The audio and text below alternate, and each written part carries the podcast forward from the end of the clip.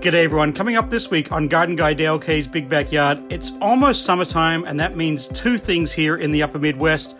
First, it's time to grow your own strawberries, and secondly, how to keep your plants cool over summer.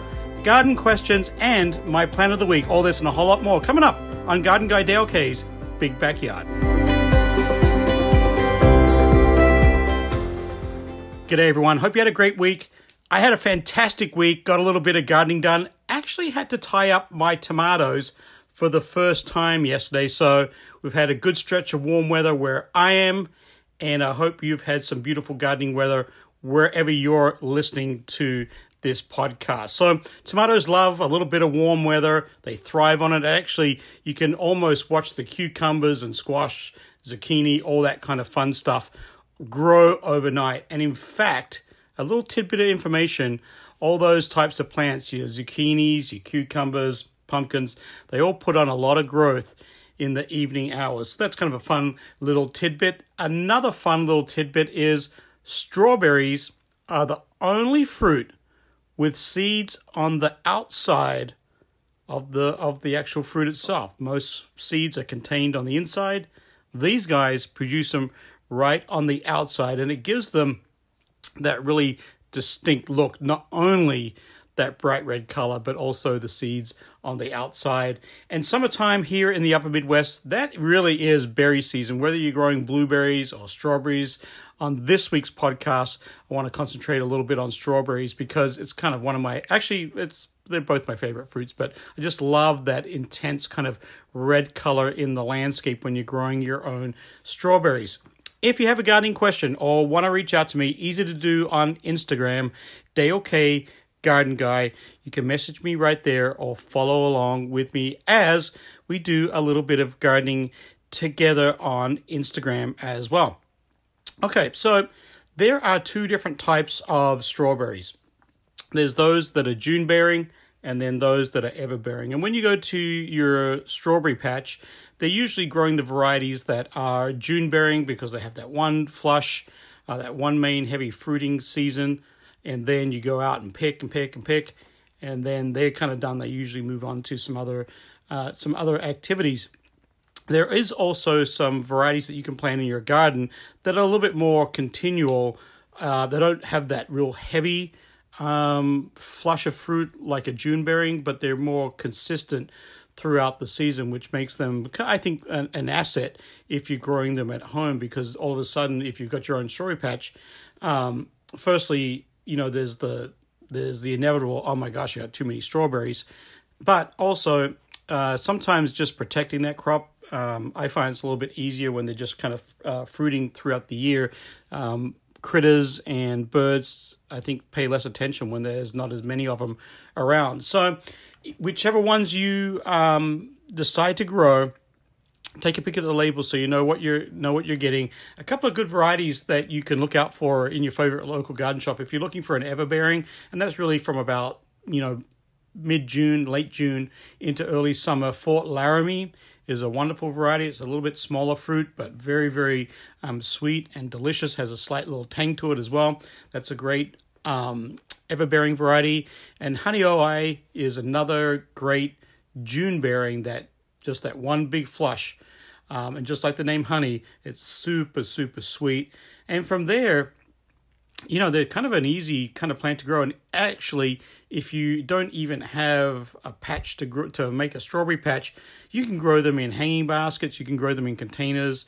Um, of course, you're not going to get quite as many fruit, but if you've got some kids at home, grandkids at home, you can definitely um, pop a little hanging basket of strawberries or a little pot of strawberries, and they'll grow quite nicely there. Particularly the uh, the spring flush ones that um, uh, a little bit heavier. They're always fun to grow.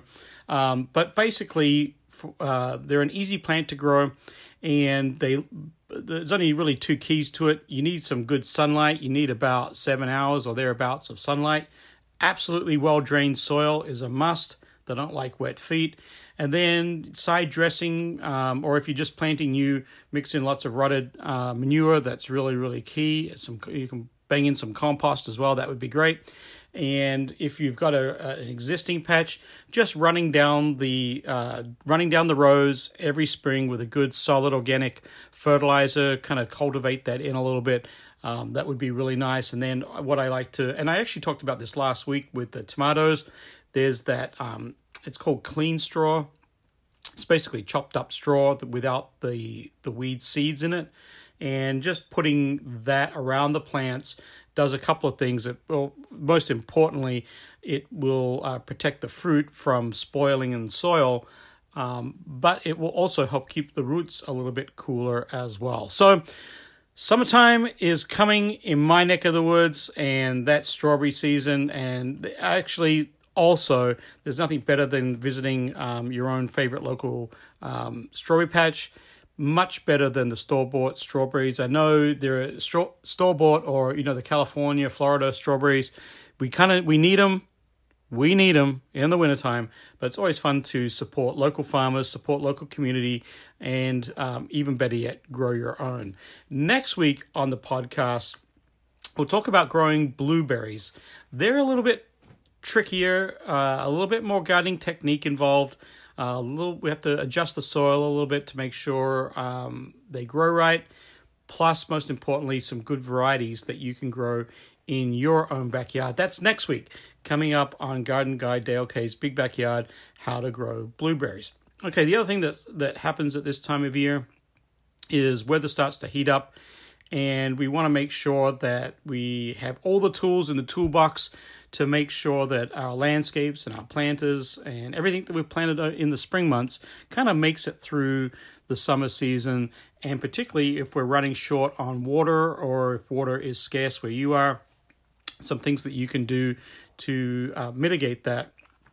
Uh, base, and let's get down to basics on some numbers first when it comes to watering. Most gardens, whether it's your lawn, your landscape, they need about an inch of water per week. So a lot of um, a lot of plants demand maybe just a little bit more hydrangeas, um, just like the name suggests, hydro. They need water. They're very vascular. They're soft wooded. They need uh, water to continue to thrive and flourish. Um, but for the most part, most landscapes about an inch of water a week, uh, unless you're xeriscaping where you're actually planning on even less water than that. But if you're in a regular landscape, that's about the key. If you want to get one of those little cans of tuna that are about an inch uh, deep, you can, of course, open up the tuna, eat that, and then set that on your landscape and whatever sprinkler you're using or irrigation system you're using.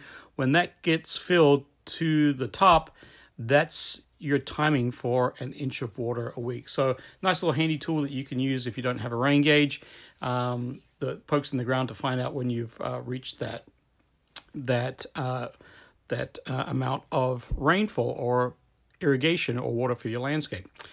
The next thing outside of watering, and of course, super important, the other thing with watering uh, before I leave that is make sure you water in the morning. It's the best time to water. Not only will you have less evaporation from the heat of the day, watering in the day, but actually plants don't like sitting in water overnight. So, an early morning watering is really, really key or the best time to water. Of course, if that doesn't suit your schedule, go ahead and get your watering done, but in the morning is best. In the evening, uh, I like it the least because you can open yourself up to fungal problems and plants just uh, they just kind of sit in water for those dark periods. Um, I don't like it. Next best would be during the day. Just watch that you um, just watch the evaporation.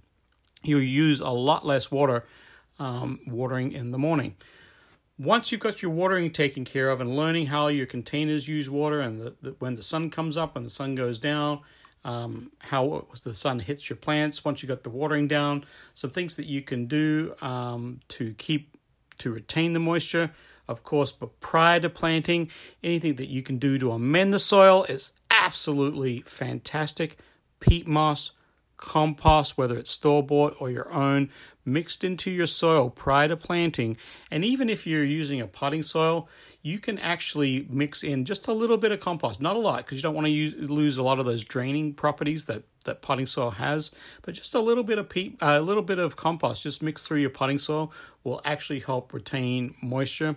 And then in your landscape, um, a good thick layer uh, more than an inch, less than three inches, somewhere in that two to three inch range of a wood mulch really helps keep moisture in your soil where it's needed for plants. Um, and also, if you uh, have a landscape and you don't have an irrigation system to keep it watered, and this is particularly beneficial if it's a new landscape, uh, having a soaker hose is really, really good to keep water right where it's needed at the soil instead of having sprinklers that um, you know splashed around everywhere. Um, soaker hoses are really, really good.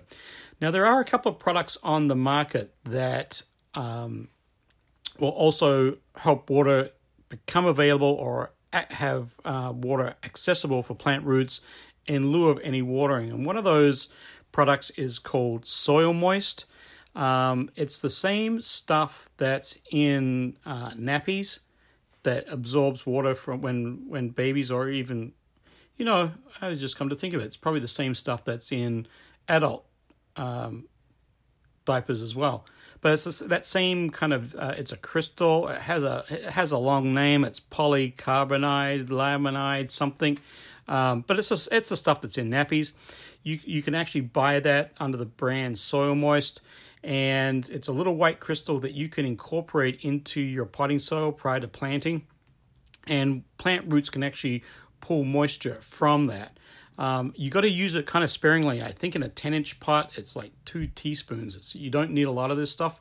But here's where I like here's where I like this, and I don't I have neither. Actually, I, ha- I don't have one of these. But if I did, I'd use this. If you're up at if you have a cabin and you're only there periodically, or you know you're going out of town for an extended amount of time, going on summer vacation this year, I would mix that into my, I would use that in my containers um, because it actually lasts all season as well. And you don't need a lot of it. And it really does a good job of uh, keeping soil uh, moisture in soil. So it's called Soil Moist. If you're lucky enough, I'm not lucky, but if you're lucky enough, you got a cabin and you want to have some flowers um, on your uh, what do you call that? The deck? Uh, no, the the dock. That's it. See, I don't have a cabin. If you want to have some flower pots at the end of the dock, you want to have some flower pots at, at the front entryway. Maybe you have some v- fresh veggies or herbs that you want to harvest out there. Uh, use soil moist in your container. There's another um, little nifty product called Hydretain.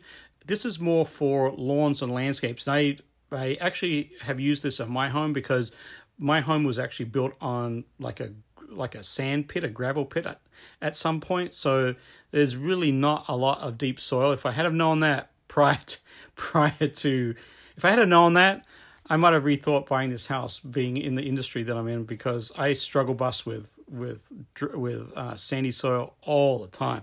Um, but there's this uh, it's called Hydretain. It's for lawns and landscapes. It's a blend of food grade hygroscopic uh, humectant uh, components that kind of manage moisture. And what this stuff does it's quite it's quite um, it's quite ingenious or quite interesting how it works. What it does is it converts soil humidity into usable water. And this stuff is just kind of like a brownish kind of liquid. You buy it and it actually hooks onto your hose. And then you go and water your um, your lawn and your landscape, preferably after you've just had some moisture. But you, you use it on your landscape, it dials right in. You, there's no mixing, no no fuss, and um, it actually creates moist, usable moisture in the soil, and it sticks into all soil types. So um, poor soils like clay and sand. Hello, that's me sandy soils, it kind of locks in there and and does the job. So uh, that's a, a, couple of different things that you can do to help manage water, and then of course, um, most importantly, know your plants. Right. Um, if I go on vacation, what I do is I take all my planters and I get them all together and I pop them under underneath the tree close together so they kind of help each other keep cool. Um, only buy plants that um, are for the right air, you know, shade, sun, heat tolerant. Do your research, and maybe we'll talk about also next week. Uh, we'll talk about heat tolerant plants. That might be a good one to cover. So we're going to do blueberries and heat tolerant plants. That will be on next week's podcast. Okie dokie. So, um, a couple of things that a couple of one important question that came up this year that I was talking to somebody. I have some uh, questions that came in on Instagram as well, but uh, somebody asked me about pruning. You know, when to prune lilacs, when to prune all those flowering shrubs that bloom in the spring. So those get pruned actually right now after flowering. Good chance that your rhododendrons, your azaleas, your forsythia, magnolia, lilacs, all those early spring blooming plants, you don't want to prune them in the fall because they've already set their buds for this coming or the next season's bloom cycle. So um, they get all pruned right after flowering. So now's the time. Um, spring has kind of sprung for the most part, I guess. So all those plants that I mentioned, those can get pruned right now. Usually, a good rule of thumb if you're shaping up plants, um, about a third back is is good. So all those plants like Weigela, hydrangea, um, what are the rest of you know the rest? Well, you probably don't. Well, whatever. All those more late seasons um, blooming shrubs, those all those guys get pruned in the fall for sure. I covered all the early um, all the early blooming ones. So let's get to questions. And the first one comes from um, Kelly. Tomato suck, uh, tomato suckers. Um, what are they, and do you need to prune them? So or take them out. And there is a lot of talk about suckers. Some people leave them. Some people take them out. Um, suckers are those are those the growth that comes out of kind of the main stem and the side branch of a, tom- of a tomato. And they're always growing at like a 45 degree angle, usually a little bit smaller than the rest of the rest of the growth. If you're if you and we talked last week about cages and staking, I'm not for having a tomato cage because of lack of air circulation, but if you have cages on your tomatoes, I would definitely take the suckers out. And actually, you can if you a little fun thing that you can do, little green thumb fun thing that you can do, you can actually um, take your suckers and root them. You can dip them in some rooting powder and pop them in a pot or pop, pop them right in the ground, and they will can they'll be like little clones of your of your tomato plant. Um, maybe even a good little safety net or a late season. Maybe you're having a good stretch of uh, late season weather, those those guys will actually probably produce some produce, uh, produce some tomatoes. So um, I'm more of a structured uh, tomato grower where I like some form and structure and some good growth areas for the fruit itself. So I'm one of those people that remove um, suckering on, especially the slicing tomatoes. I don't worry about it on some of the other different, you know, cherry types and, and so forth. I don't I don't get bothered with it really.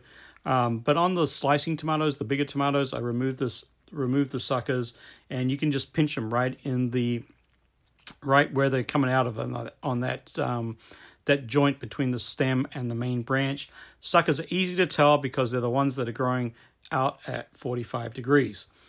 Next question um, What to do about slugs and Kathy noted uh, uh, slugs already in her garden. She didn't mention where she was from, but slugs already in her garden.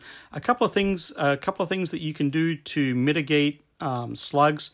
The first thing is um, where you have problems or where you have plants that um, slugs like to to munch on.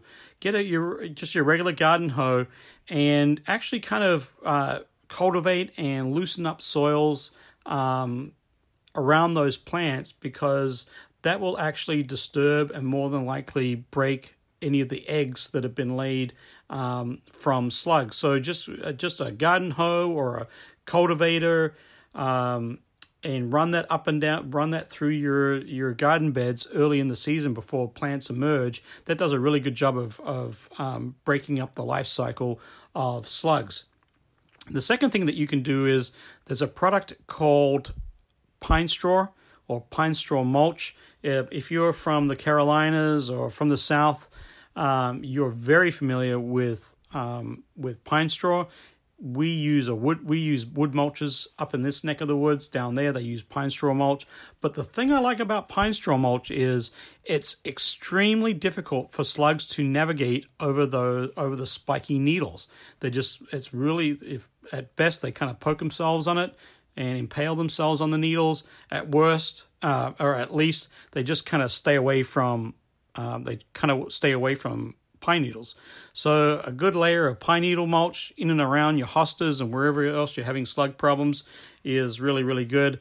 And then last but not least, um, the best product on the market, I think, for um, a couple of products on the market for getting rid of slugs. First one is Diatomaceous Earth. It's a silica. It kind of like does the same thing as pine needles, kind of slices them up a little bit. Uh, they don't, they do not like that. And then also there is called there's Sluggo, which you can uh, liberally um, put around all your plants that uh, slugs like. Um, I've heard of putting beer, coffee, little trays uh, in the ground, and I've tried it all, yada yada. I don't think that's that successful. I think the other ones, uh, the pine straw mulch, the sluggo, diatomaceous earth, and disturbing the life cycle, are some of the best things for taking care of slugs. All right, time for plant of the week this week. Um, I have one growing in my yard. Absolutely adore it. You see them in the landscapes. It's called Cotinus or smoke tree. It's one of those. Um, it's kind of an upright, loose, spreading, multi-stemmed, often um, larger, deciduous shrub. Has a really, really attractive um, burgundy foliage. There is actually a, a chartreuse version of it. Um, but I like the burgundy foliage ones. It's native to Europe and China grows very, very vigorously, uh, rock solid up in this neck of the woods, um, probably where you are as well. Here's the thing with it though it actually prefers poor soil. So no need to mess or fuss with your soil. You can just bang it in if you've got poor soil. Uh, it does great.